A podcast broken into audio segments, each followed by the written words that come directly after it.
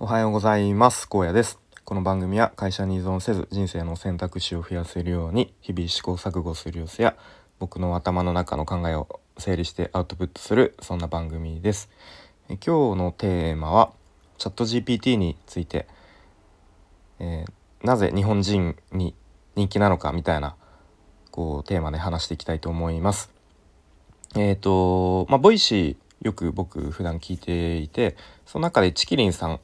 というパーソナリティの方ですね、まあ、人気なので結構聞いてる方も多いのかなと思うんですけれども。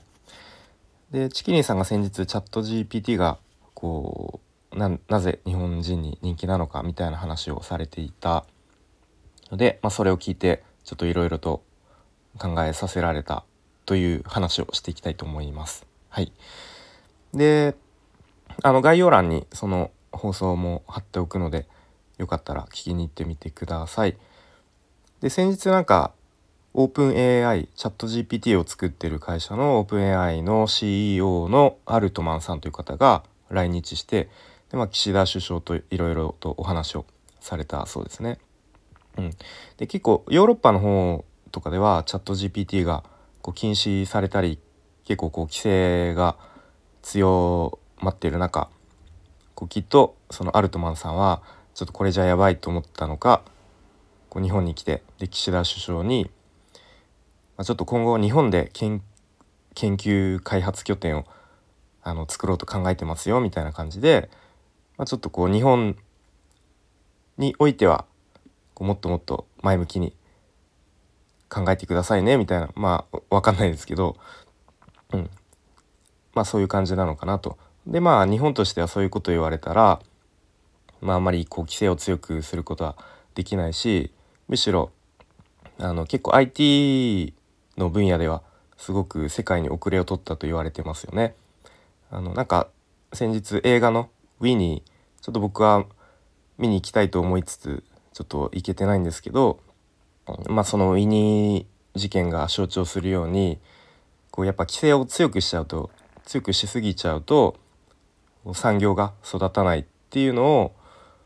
うんまあその日本の偉偉い人というか上の人は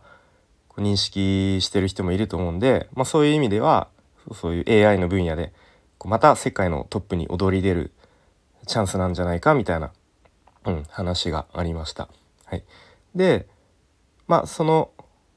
まあ、その一方というか、えー、また他のちょっと話題では日本ではチャット GPT がこうよく世界の中でもよく利用されていますと、うん、日本人はチャット GPT が大好きみたいな。うん、で、まあ、これについてはあのー、チキリンさんが書かれた書籍で「自分の意見で生きていこう」っていう書籍の中にその世の中には答えのある問題とない問題がありますよと。うん、で、まあ、答えのある問題っていうのはまあ、例えば歴史の知識とか、えー、1900何年に何が起こりましたみたいな、まあ、これは答えがあって、まあ、Google ググれば Google 検索すればすぐ答えが出てきますと。で一方で例えば転職すべきかとか結婚すべきかみたいな答えのない自分で決めてくださいみたいな、うん、そういう問題については、まあ、Google はもちろん教えてくれないですよね。まあ、それに対してチャット GPT っていうのはそういう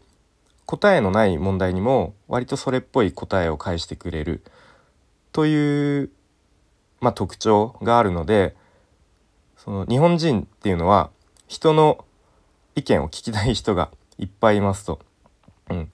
そういう答えのない問題についても人の意見を、えー、求めてしまう、まあ、これをなんか学校的価値観と、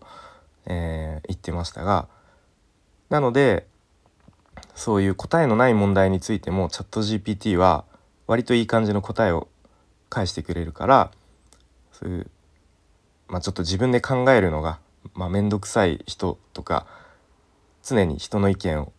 聞きたがる人意見を求める人っていうのは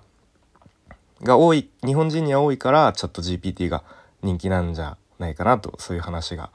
されていましたね。うん、この辺はなんか結構こうわかるというか結構身に覚えがあるというか ドキッとしますよね。うん、で、まあ、あと AI についての印象について結構海外と日本では違うと言われていて海外ではこうなんだろう AI が暴走してこうなんか世界を滅ぼすみたいな、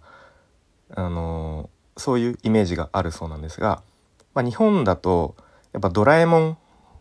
に象徴されるように結構こうお友達感覚みたいな、うん、イメージがあるので割と AI についてなんだろうなポジティブな印象が日本日本人にはあると言われてますね。うん、でちなみにその同じ Voicy の中であの大河内先生という、えー、税理士であり、まあ、インフルエンサーなのかな、うん、の方がこのドラえもん理論について話している放送があって、まあ、これも面白かったので、えー、概要欄に貼っておきますのでよかったら聞いてみてください。うん、で、まあ、日本人っていうのは、まあ、そのさっき言ったようにその学校的価値観が刷り込まれていてこう答えを探しましょうみたいな、あのー、価値観があったりとかこう誰かに「あなたはこうですよこうした方がいいですよ」と言ってもらいたい人種ということが、えー、そのチキリンさんの放送で話されてますね。うん、なのでその転職すべきかどうかとか結婚すべきかとかなんか離婚すべきかとかそういう答えのない問題についてもあのなんか AI についてあ AI に聞いてみたらこんな答えが返ってきたので、えー、そうしましたみたいな人が今後どんどん出てきちゃうんじゃないかっていうちょっとそれって怖いよねみたいなことが話されていましたね。うん、という感じでこう、まあ、今後、まあ、チキリンさん的には、まあ、ポジティブなこうところもある反面そういうネガティブな部分もありそうだありそうっていうことが話されてましたね。うん、で結構大河内先生は割とそのドラえもん理論についてはものすごくいや今後あのー、期待期待ですねみたいなかなりポジティブに捉えてるなっていう印象でまあ人によってすごくこうあのー、切り取り方によって捉え方が違うんだなっていうところがすごく面白かったですね。うん、でまあ僕個人の話で言うと、まあ、個人の話っていうか思ったことで言うと、まあ、今回の話に限らずやっぱその社会に出たら答えに答えのない問題問いが、まあ、ほとんどですよね。うん、でまあ僕自身もこの辺に気づいたね気づいたのは気づいたというかこう腹落ちしたというかあの本当に体で実感したみたいなことはここ数年なんですけどやっぱそれ以前っていうのはなんかどっかに答えがある前提で物事を考えていたように思います。うん、でまあ子供もね今上の子が小学校2年生ですけれども、まあ、毎日学校で、えー、勉強をしているわけですがその学校の勉強ももちろん大事だけれども